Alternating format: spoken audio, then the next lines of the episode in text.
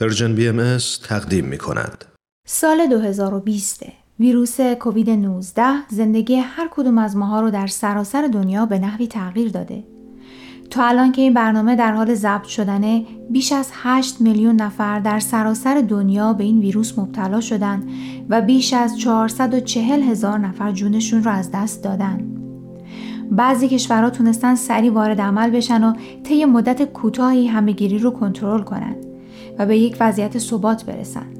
بعضی کشورهای دیگه وارد فاز دوم شدن و بعضی هم در این میون هنوز در حال دست و پنجه نرم کردن هستن. صرف نظر از اینکه در چه کشوری زندگی می کنیم و در چه مرحله هستیم در این دوران تجربه های مشترکی داشتیم.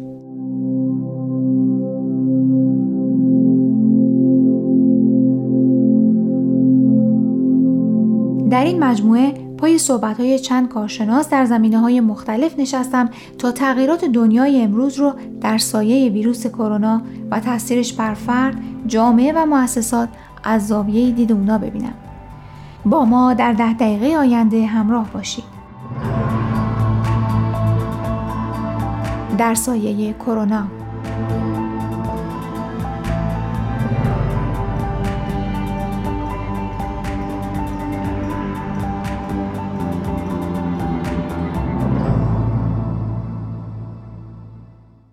مهمان این هفته خانم هدیه افشاریان مشاور امور مالی و اقتصادی با بیش از 20 سال تجربه است.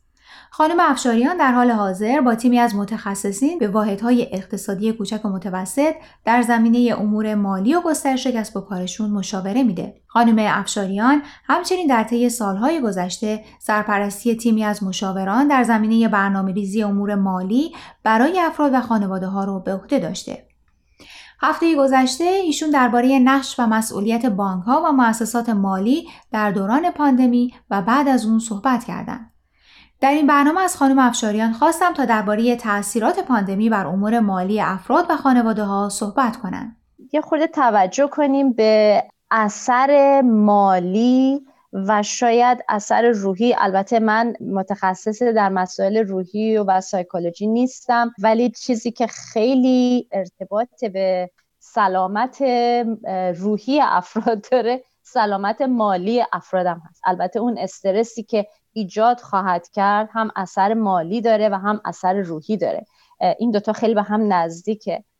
ببینید البته مثل هر بحران دیگه ای وقتی که پیش میاد یک مرحله شک هستش و اون مرحله شک اول افراد خب نمی‌دونن چی کار کنن یک شوک روحیه بعضی یه خورده بهتر قبول می‌کنن بعضی نمی‌تونن بستگی به قوت روحیشون داره.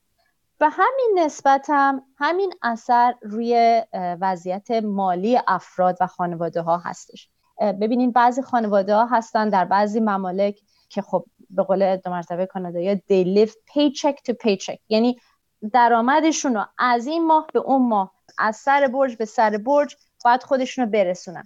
و این اگه نرسه خب این استرس فورا وارد میشه که من سر برج چیکار کنم؟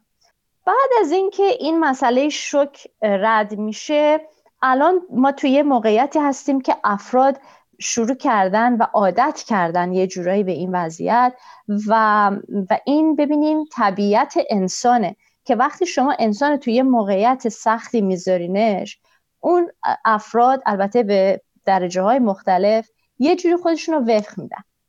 بعضی شروع می‌کنن یک هنر جدید یاد گرفتن یا یه صنعت جدید یاد گرفتن و بعضی هم البته نه ممکنه که نتونن به اصطلاح به اون مرحله برسن و کمک احتیاج دارن از بقیه افراد خانواده که, که بتونن خودشون یه جوری بالای سطح آب به اصطلاح نگر دارن. چیزی که خیلی مهمه از لحاظ مالی توی این مدت اینه که ببینید در یه همچین موقعیتی که حالا شاید درآمدها کم شده باشه یا کاملا قطع شده باشه توجه کردن به اهداف مالی خیلی مهمه. چه این اهداف مالی کوتاه مدت باشه چه طولانی مدت باشه. خیلی موقعیت خوبیه که بشینیم و با اعضای خانوادهمون با پدر مادر همسرمون بچه هامون بشینیم صحبت کنیم و ببینیم که الان ما تو چه موقعیت مالی هستیم و بودجه مالیمون چجوری باید باشه. که من اگر که اینقدر ماهی هزار دلار پول داره برام تو حسابم میاد من با این هزار دلار چجوری می‌تونم زندگی کنم و خرجایی که دارم چی هست؟ و به اصطلاح فرق خرج و دخل و این رو بتونیم از هم سوا کنیم و بشینیم و به اصطلاح کلای خودمون رو قاضی کنیم. ببینیم که الان توی همچین موقعیتی آیا من چه دخلهایی دارم که می‌تونم این دخلا رو بذارم کنار و به اصطلاح فقط مسئله خرج باشه که این الان خب خیلی های اهمیت و یه چیزایی هستش که من باید براش خرج کنم. ولی در این دنیایی که ما زندگی می‌کنیم حالا از هر جای دنیا که افراد دوستان دارن این برنامه رو گوش می‌کنن می‌دونن که خیلی چیزا هست که توجه ما رو جلب می‌کنه و خیلی سریع ما از اون دیسپلین از اون تربیت و انضباطی که داشتیم راجع به بودجه بندیمون فوری در میاییم خب خدا پدر امازون رو بیامرزه خدا پدر همه این چیزهای دیگر بیامرزه که اگه نتونیم بریم توی مغازه خرید کنیم اینا همه چی برامون فراهم هست. و یواش یواش از توی اون به اصطلاح هدفی که برای خودمون گذاشته بودیم میایم خارج. و این خیلی مهمه که با کمک افراد خانواده و با مشورت کامل در میون خانواده بشینیم و مطمئن بشیم که از اهدافمون خارج نشیم. برای اینکه اون جریان نقدی اون کشفلوی که داره میاد خیلی کوچیکه و اصلا آیندهش نامعلومه. پس این مسئله خیلی مهمه.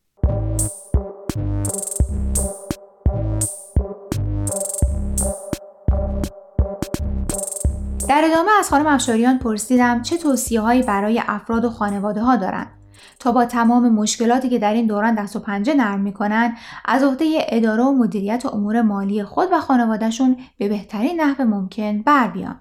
یه مسئله دیگه هم هستش که البته تو بعضی ممالک دنیا متداول هست بعضی جاها نه. پسنداز ماهیانه.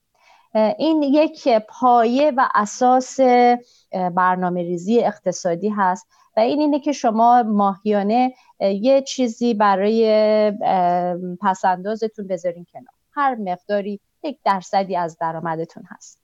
شوک اول کووید که وارد شد خیلی از دوستان ما با بچه ها تماس گرفتن و این پسنداز ماهیانه رو فورا قطع کردن.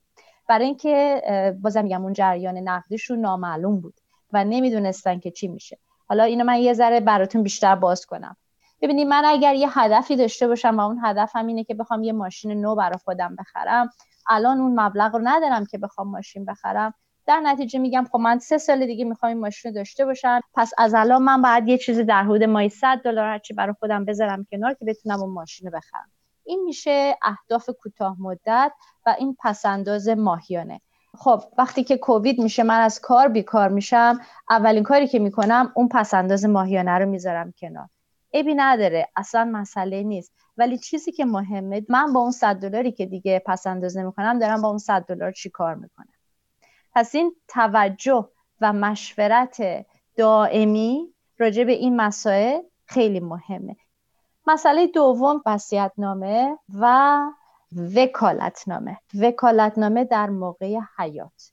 این وکالتنامه به خصوص برای سلامتی و به خصوص برای مالی هر دوش از بهداشتی و مالی.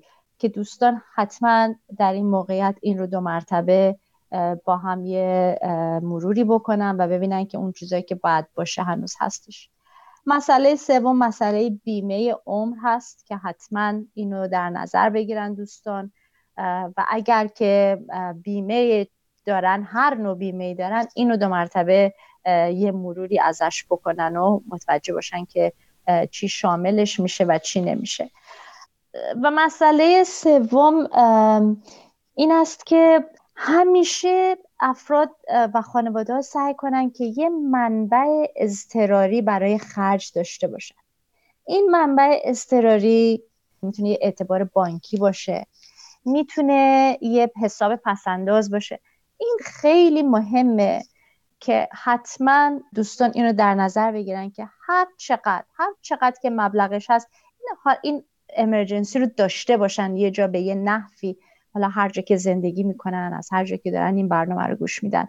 ممکنه یه مقدار پول نقد زیر دوشک تخت خوابشون باشه هرچی ولی این حتما باید باشه جزو برنامه ریزی مالیشون برای محض احتیاط. و بعد تقلب اینترنتی رو دوستان خیلی خیلی متوجه باشن الان این روزا. و این چند تا مثالش رو خدمتتون عرض می‌کنم. ببینید الان ما همه کاریمون رو داریم آنلاین انجام میدیم. خریدمون رو آنلاین می‌کنیم کارهای دولتیمون و کارهای مالیمون و کارهای بانکیمون رو همه رو داریم آنلاین می‌کنیم. و متاسفانه اشخاصی هستن که این information های ایمیل, ایمیل های ما رو دارن شماره های همراه ما رو دارن. حتی text message ممکنه برای افراد بیاد اسمس برای افراد بیاد یا ایمیل های برای افراد بیاد که خیلی مطمئن نباشین که اینا راجع به چیه و من صد درصد به شما گوشزد می‌کنم. به خصوص دوستان مقدار سنای بالاتر مواظب باشن که این ایمیل ها رو مطلقا باز نکنن و هیچ زمان روی این لینک ها کلیک نکنن.